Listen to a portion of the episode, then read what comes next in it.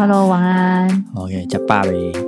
哦，这个时间应该要假爸，还小小的做一下，在家里做一些小体操。哎，健你你不要看，到现在都还没有吃饭。我跟你讲，哇塞，现在已经我们时间是这么晚了，确定吗？九点十点有啊，我刚刚才接完一通电话，然后什么电话？什电话么电话？电话的另外一边的人到现在还吃不下饭，他不是没有吃饭，还吃不下饭。啊，原来你也是会有这种吃不下饭的状况，朋友也会有这种状况。会啊，会啊，会啊！你知道为什么吗？因为我在猜小朋友 是不是？你们是是爸爸经在互相吐口水，没有没有没有，哎，也算是哎广义的爸爸经。然后其实我我我的爸爸经是因为我我的两个小小宝贝，他、嗯他的爸爸经是他的职场上的一堆小宝贝。小宝，所以他是主管啊，对，他是主管，哦。他他烦恼到他吃不下饭。通常这种哈、要么就是呃新上任，那还是说嗯、上面的更大的主管又交给他一个什么难题，然后他搞不定下面的伙伴们这样。其实都有诶、可是他也不是新上任，我看他好像也做主管做了三年了吧？嗯嗯嗯，三年算是新上任吗？三年应该要有一点手感了。所有东西你如果做三年的，应该 我我觉得就是因为有手感之后，他才发现原来这不是他要的。已经这么明确了，已经在那个位置已经退不了了。然后我刚刚那通电话，其实花了很多时间都在听他如何忏悔、跟懊悔、跟后悔。是针对什么事会这么的？哦，针对接了主管这个位置，哦，所以并不是说啊，在伙伴之间，然后有些沟通，然后发生什么情境，所以觉得说不 OK 或怎样。原来不是，不是单一世界，而是对于这个职务跟角色。对，其实我觉得也你刚才讲的那个也都有啦，但但我觉得这个是一个堆叠的过程，就是说，呃，其实我我自己也在回想，他三年前在刚接接接主管职这个位置的时候，其实大家都非常喜悦的恭喜他。对啊，那时候他也是满满心期待跟雀跃的那种心情在迎接这个职位。嗯嗯嗯，当然，一般的人你知道吗，在不同的工作岗位里面，等待的就是这个所谓的成功的定义，当然是做主管了、对啊，好像很多人好像这一辈子在职场上身上主管是一个让人家蛮期待的一个一个一个改变哦。对，几乎就跟买房子哦，有到这种程度那种，对对对对对，那种喜悦感，人生里程碑。对，可是你知道，他刚刚在讲的过程里面，你知道他就这样说，他说啊，不如哦，我把那个钱还给还给那个那个机构，就还给那个单位，就说呢，每个月多领这一万把块，发现那个代价比一万块还要高。哎、我真的很好奇，他是遇到什么？因为毕竟三年就是我说的啊，应该要相对来说是不是比较有手感，或是真的遇到什么很很大的瓶颈嘛？因为感觉他应该也是有经历过一些事情，所以他也他至少也度过了三年嘛，对不对？对，其实我觉得他这三年来也不断的在精进中啊，就是说从一嗯个、一个新手主管一直到现在三年，我觉得已经慢慢有点上手。你的角度也听起来他是有上手的嘛其？实我觉得他有逐渐上手，但是我我觉得某种程度来讲，他在面对那个一个主管要做的事情，有没有？他觉得那个代价真的是很大。那我们要听一下了，因为我说大部分人只会大想大家会不会听完这一集之后，大家就不敢接主管？因为因为多数大部分人是我我今天很厉害，对不对？那我一个人厉害，我可以带十个跟我一样厉害的人。哎、对我觉得这个很厉害，很厉害，不一定是可以放在带带人这件事上。我后来发现，嗯，像像我那个朋友，他其实他当初在职场上也是很厉害，嗯他对于他的专业职能其实的表现其实都很棒。嗯哼哼哼，对，，可是他把他放在主管职这个位置的时候，发现他从零开始，跟他想象的是不一样的东西。哎，那你要不要讲讲？嗯，当然我们不会具名啊，那你的朋友也会完全的 是我尽量不要的让大家容易辨识出他是谁，对？对对对对对，但是我的意思是说，呃，归纳来说，你觉得他遇到的是呃什么样的状态？所以他觉得那个东西是可能跟他之前所谓把自己本来就很擅长的东西，原本想象是他的伙伴也跟他一样厉害，可是他却是什么样的一个情境是他没有办法觉得有点不擅长，反而讲没有预你讲到一。个蛮重点的东西，就是他他虽然以前还没有当主管的时候，他是一个很厉害的职人，对，对，当他升上主管之后，才意识到，那面对那一些不厉害的职人，反而是是是他他要处理的重点。因为如果每一个员工都很厉害，他其实就轻松啦、对啊，我也是这样想。哦，对啊，也就是说，也就是说，他嗯反而开始烦恼，就是说这些这些员工们达不达不到他所期待的那个效能跟能力的时候，其实就是他管理的难度的开始。懂，所以多数大部分的人可能会以为说，哦，我当上主管，我就有人可以呃，相对来说分工也好，或是有些人说我指派也好，但是后来却发现，诶，那个分工跟指派可能相对来说并不如自己的呃标准的预期，或是完成的一个呃状态的一个预期，所以就会觉得说，糟糕，他们好像不够厉害。当他们不够厉害的时候，这个指派跟这个合作过程里面就会遇到很多的落差了。对，不如预期嘛。嗯嗯嗯，对，那嗯当当然，因为就整体的绩效来讲，没达到那个标准，其实他就要被检讨。哦，我知道了。所以这个意思是说，以前是一个人得分，他现在登上主管，他是要一个团一个人，体要得分。对，他是一个五个人加起来的成绩是他的成绩。对对对对对，所以这个、嗯这个反而成为他他的一个压力的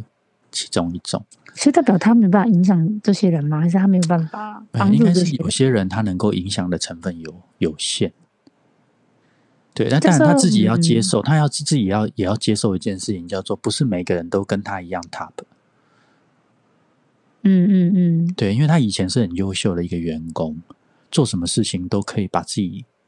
把那个高标给达成，你知道吗？就是对他来讲，他是可以吹吹毛求疵到这个程度的。对，可是他这个个嗯性跟他这个标准用在所有的员工身上，是会有人会爆炸的。就是说我就是做不到？对对对对对，所以他其实也也也也必须要花一些心思来，你要这三年他也花了很多心思来调整自己的那个标准跟心态。哎、我很好奇耶，他不会觉得说，那我就把它换掉，换成一个比较厉害的来就好了。其实市场上要换掉一个人，没有没有你想象那么容易耶。后来发现，嗯，对吧？尤其是如果你今天是在公单位的话，哦，员工进，来很难，出去更难。你知道吗？就是某种程度来讲，你一旦超过了那个试用期，他等于就是，除非他自己要走，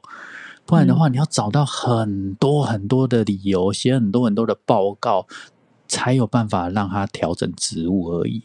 嗯嗯嗯，所以难怪哦，我们之前哦看过一些比较呃，算是从一路真的是从基层，然后变成中介主管，变成高阶主管，他们甚至呃有有有一个大家流传的一个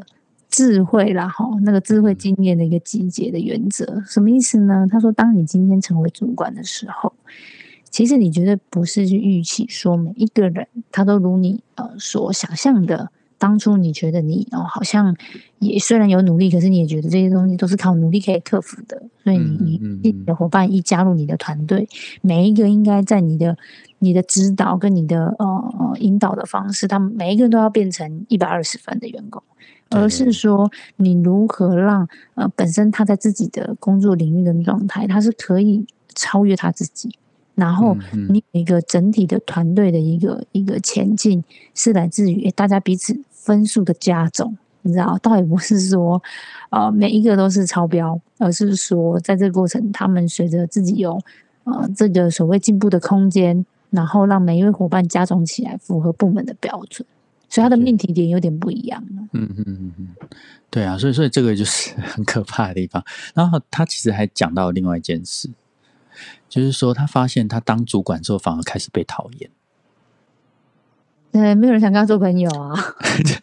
因为他帮人家打分数啊，谁要跟他当朋友？你知道某种程度来讲，主管原本刚上任，我三年前我还在回忆那个主管刚上任他的那个期望，就是说我希望我是一个好主管，能够照顾到每一个员工的心情，能够满足每一个员工的需要。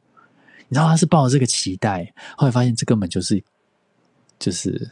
空空空空梦一场，好难哦！就是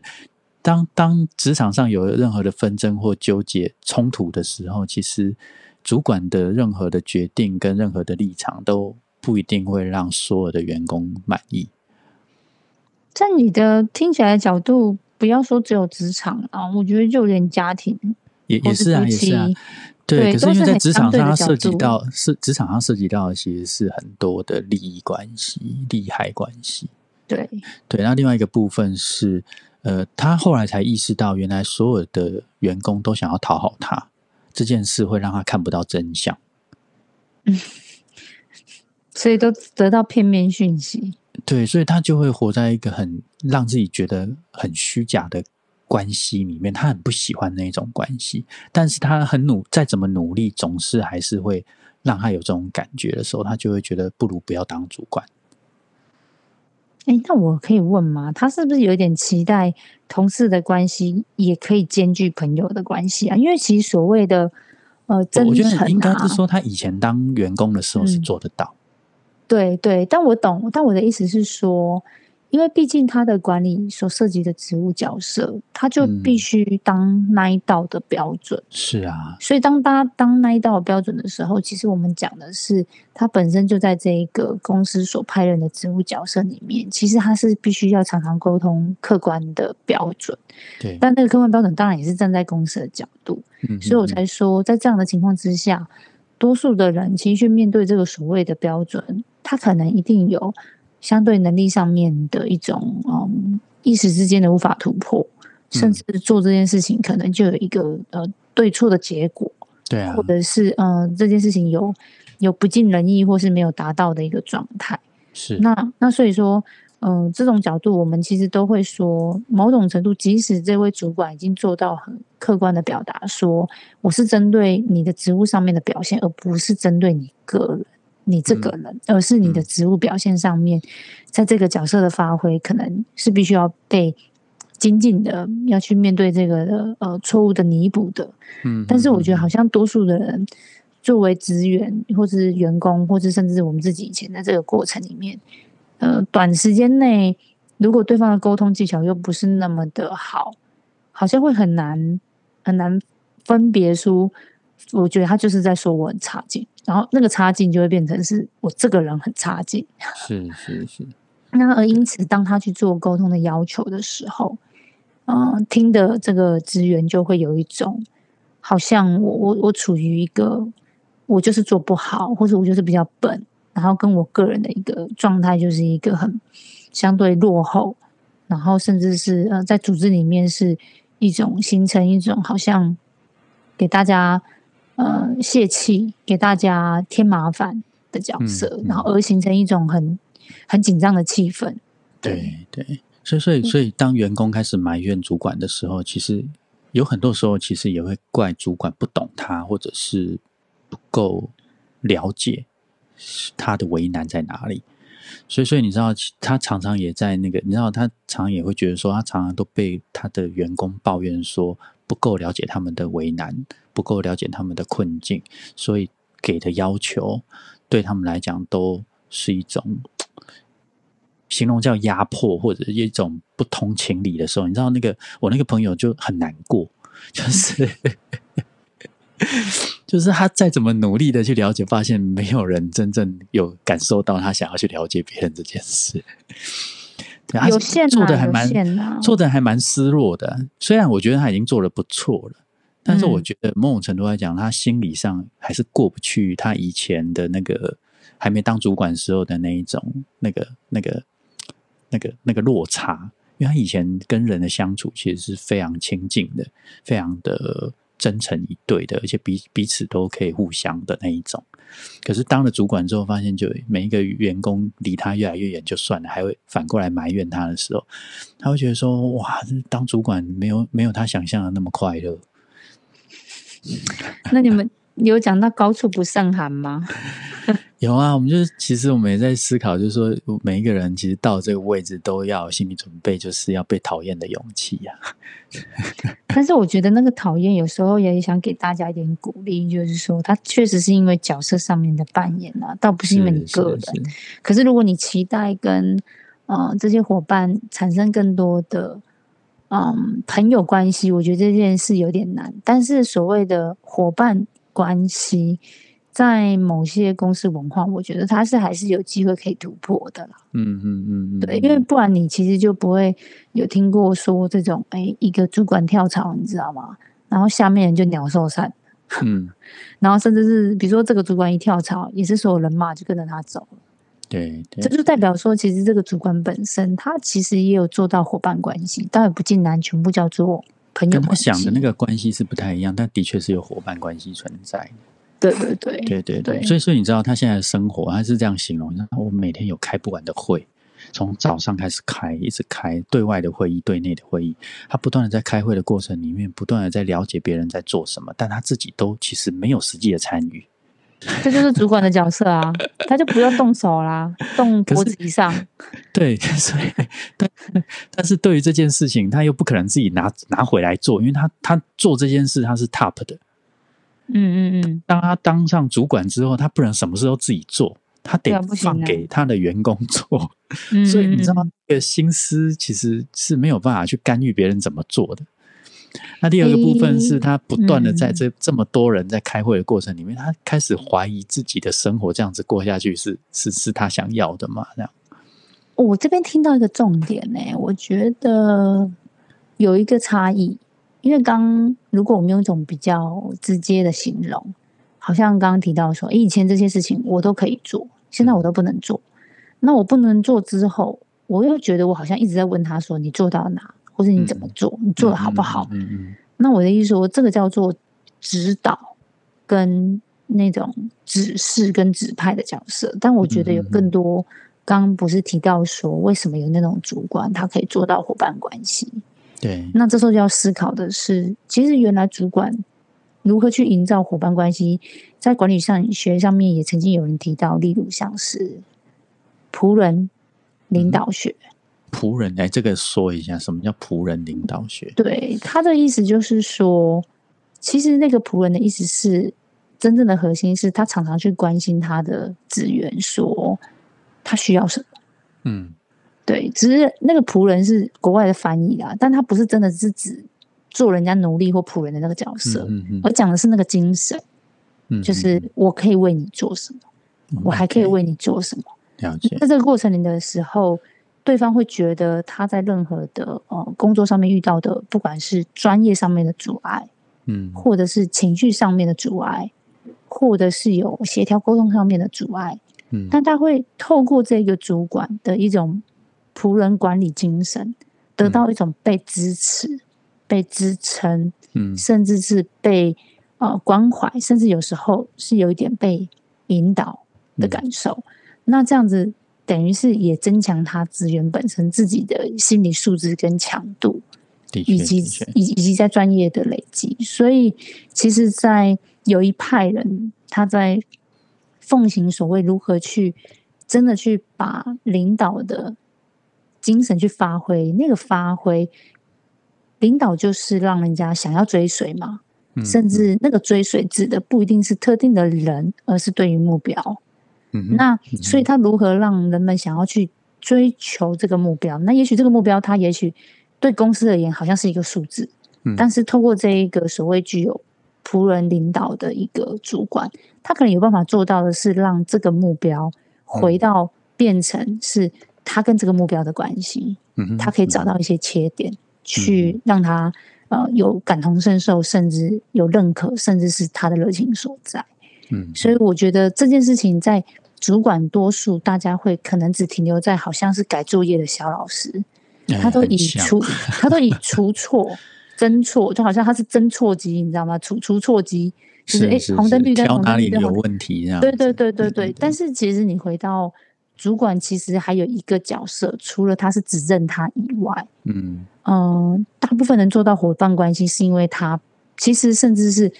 不一定是他指正，而是他是去凸显，让这个职员自己去看到自己的一种不足，或者自己的想要再突破。嗯，所以我觉得这里面倒是跟他的角色命题有点关系。所以我刚刚才听到说啊，那我知道他的卡观点。嗯主要如果以我们来看，呃，过去的管理学的一些内容上面的经验，嗯你可以看得到的地方是包含他如何让资源洞察自己的优点，强化自己的优点。嗯。那对于缺点的部分，有没有办法透过一种团队的合作，甚至透过其他的方式，一样可以以事情达正为目标的情况之下，是形成他自己在这个过程里面有所学习或成长，或是是有所。是关系这样子。对，所以所以变成说，这个主管他他需要不是只有去挑剔员工的不足，其实还要能够去引发员工的某一些潜能或者是成长动机，成长，动机或动力这样子。没错，对，所以所以其实对对我这个朋友来讲，他其他他他其实也也累累在这边，他他会以为说，哎，管理的部分是只要把问题解决掉，就是一个管理可以做的事。嗯，嗯 就是管理上面，比如说我举个例子，比如说沟通上的问题，或者是比如说进度的问题，他比较是用问题排除的角度在看待管理制。没错对，，可是小妹你刚才提到，其实它不是只有在排除问题，它某种程度来讲，在也在引发能力，对呀、对，来确定目标，引发能力嘛。甚至是哎，诶原来他像我之前的经验有遇到是，呃，原本是一般职员，后来变成小组长。嗯，那嗯他在组长的这个职务的过程里面，可能有隐含代表他未来的工作有更多的沟通跟协调，嗯嗯，甚至是时间安排的一个一个状况。那他在这个过程里面，其实你可以感受到的某一种焦虑，因为他对于呃未来所要扮演的角色，或是他要承受的一些状态，他可能并不是那么有自信的原因，是因为他他没有做过，他也不知道会面对到什么。嗯，但是实际上，在这个过程里面，你会发现说，其实很多时候，当每一个小小的尝试可以让他把自己原本的以为，结果因为嗯主管的引导而使得他可以看到自己的潜力。哦，原来我是做得到的。嗯嗯嗯那其实在这个过程里面，他就比较容易去形成一种自信，呃，成为一个自己自转的动能。所以我才说，那个所谓的不管是仆人式的领导，或者是也有另外一种叫做 coaching 的技巧，嗯嗯，它大部分其实也是在大概成为一开始的这种中，不管是小主管、中阶主管，就会开始要训练自己这个部分的技能了。是是是，所以所以所以你看他他他这三年来，其实我觉得他也在怀疑这件事。哇，我因为当一个主管要做这么多事，远超出他的想象，一万块值得吗？嗯，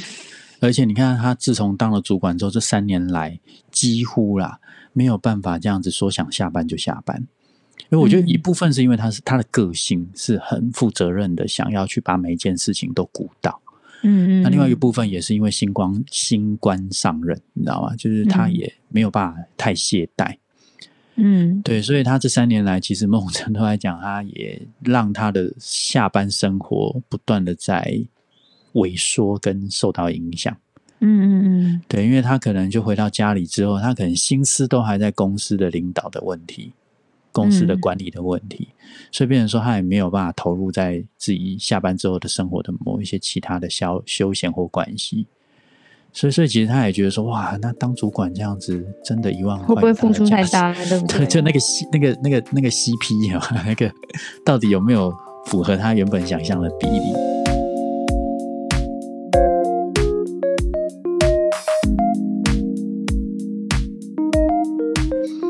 我必须要说啊，他可能对于那他为什么要做主管，做主管的价值，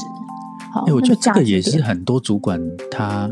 他没没有有去料想到，没有去好好想，因为当当你的大主管告诉你说你要升为主管的那一刹那开始，其实大部分的人没有想到这个层面。呢、我为什他只有我为什么要当主管？只有只有想到说他有一些权利跟加对薪，这只，只有想到说我有机会当主管，但是没有想到我为什么要当主管。嗯，然后跟当主管这个为什么指的是他所处的一个学习曲线，在他的职涯过程里面，他到底会体验什么状态？对其实，我觉得大部分我把它视为是一个机会，嗯，但这是一个学嗯习的机会，这是一个自我自我精进的机会。但是他在精进的东西是什么？其实不清楚，大家不是那么具体的去了解。嗯，所以他们就接了。那但接了之后，他就必须要去要求自己，或是要努力的去满足这个他需要精进的部分。所以我举个例子啊、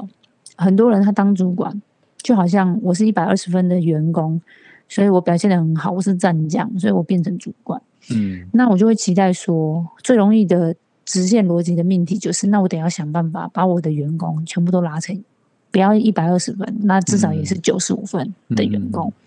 这时候就会说，其实他在命题的时候出现了一个比较大的障碍，因为也许每个人的起跑线都不一样，对，而且每个人也不是他。是那所以代表他在做主观的命题点是应该往什么方向的角度，反而是如何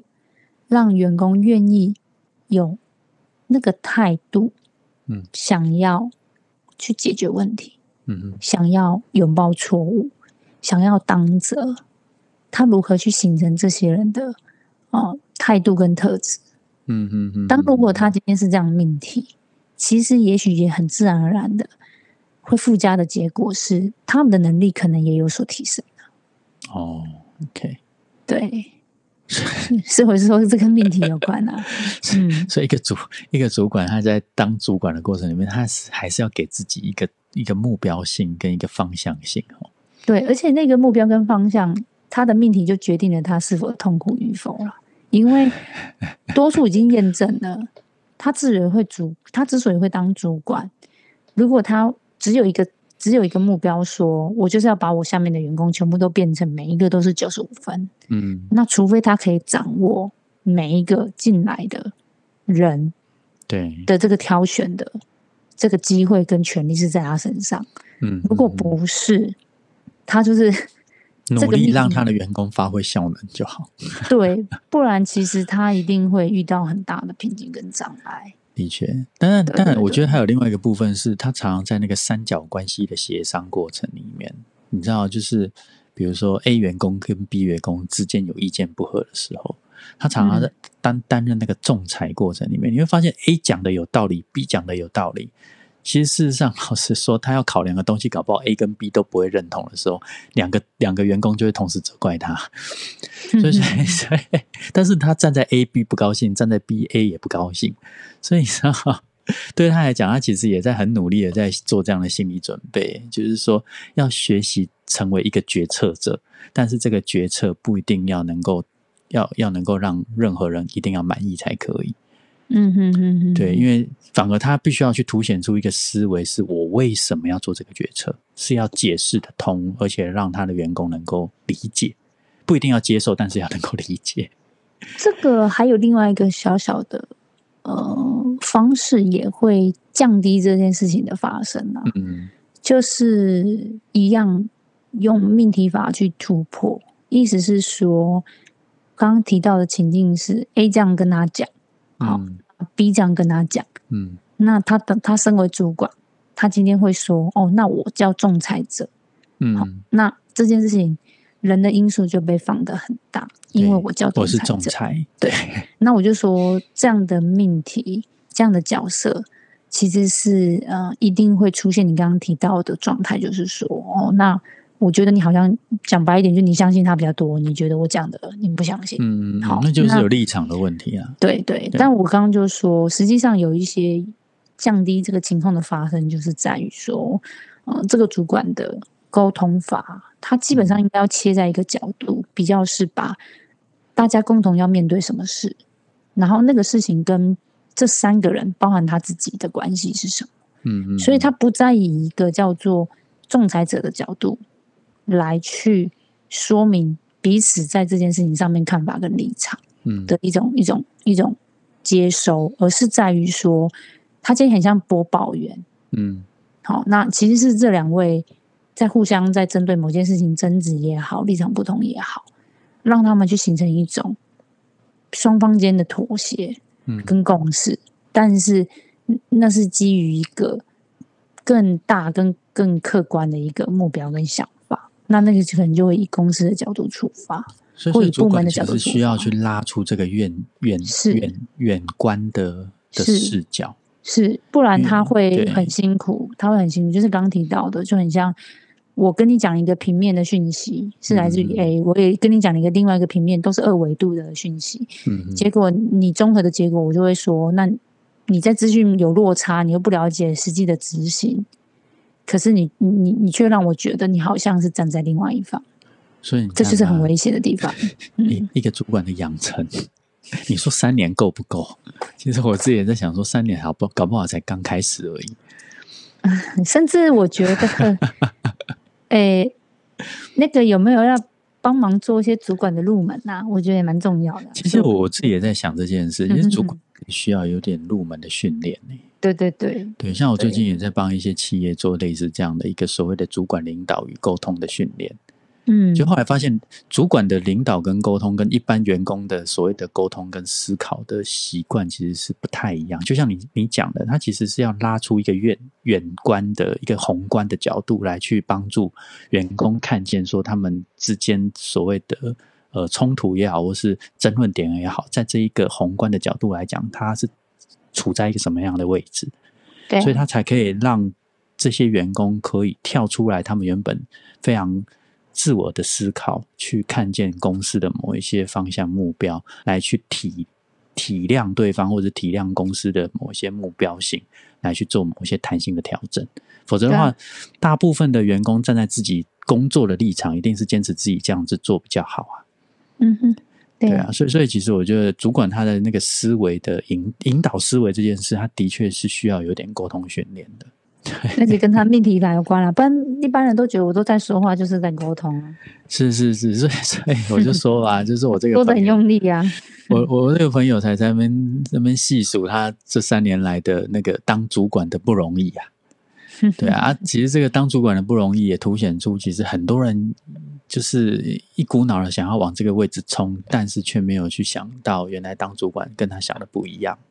对，不过这样听下来，今天这样整个听下来，我不知道大家会不会比较能够理解主管到底他难在哪里。但至少，如果你觉得刚刚讲的东西是你觉得非常有兴趣，而且你觉得是很想要在这个方面发挥的话，也许在某种特质上你是你是喜欢主管这个角色的。有哦，我觉得他确实是因人而异的，并不是所有人都喜欢这种要去协商以及去学习这种所谓的教练技巧啊，所谓的一种呃协商跟沟通，看到彼此的一些共同性，还要拉出一个更高的维度来把大家呃那个目标以及想法串在一起的这种角色。对，所以我曾经有遇过一些朋友，他一直都有升迁的机会，但是他一直坚持拒绝，对他一直坚持他想要做他喜欢做的那个位置，而且他愿意嗯在这个位置不断的深耕跟精进。专业路线，对对对，所以所以其实有时候职涯这个角度来讲，不一定当主管才是对的选择，或是好的选择，反而是有没有适合对有没有适合嗯你特质跟你的生涯目标性的选的那一块，才是你适合你的选择。没错没错。对对对对，好啊，所以就你知道今天就是这样子，希望 希望小峰聊聊，也可以从我这边有一些食物上面的角度，有有有每次跟你聊完之后，我就会如实的再转告他，转告给那一些来问我这些问题的人，或是来跟我抱怨的人，我发现多多少少都有一些帮助。所以我说小美厉害就在这边，在职场上的很多很多的对话的经验，或者是实物的经验，的确可以对这些事情有更结构、更清楚的了解跟分析。对，因为我们是通过来的，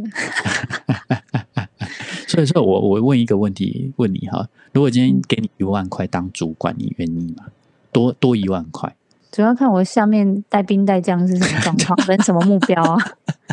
对啊，所以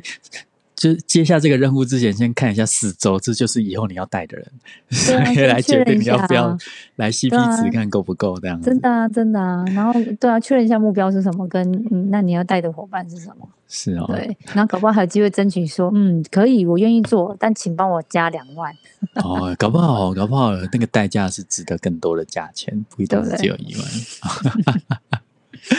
好啊，那也也许也许你正在准备当主管的路上，也许你已经当了主管好几年，但是我觉得听今天听到这一集的听众，我觉得也去思考看看，就是为什么你会想要当主管，以及主管你认为怎么样做才是一个主管该有的一个能力？我觉得这是很嗯有趣的一个问题。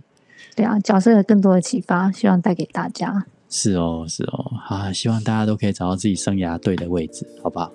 对啊，啊持续持续听我们的节目。对对对对，听小芳跟小美谈任何不同的关系。嗯，好哟。OK，那就先到这喽。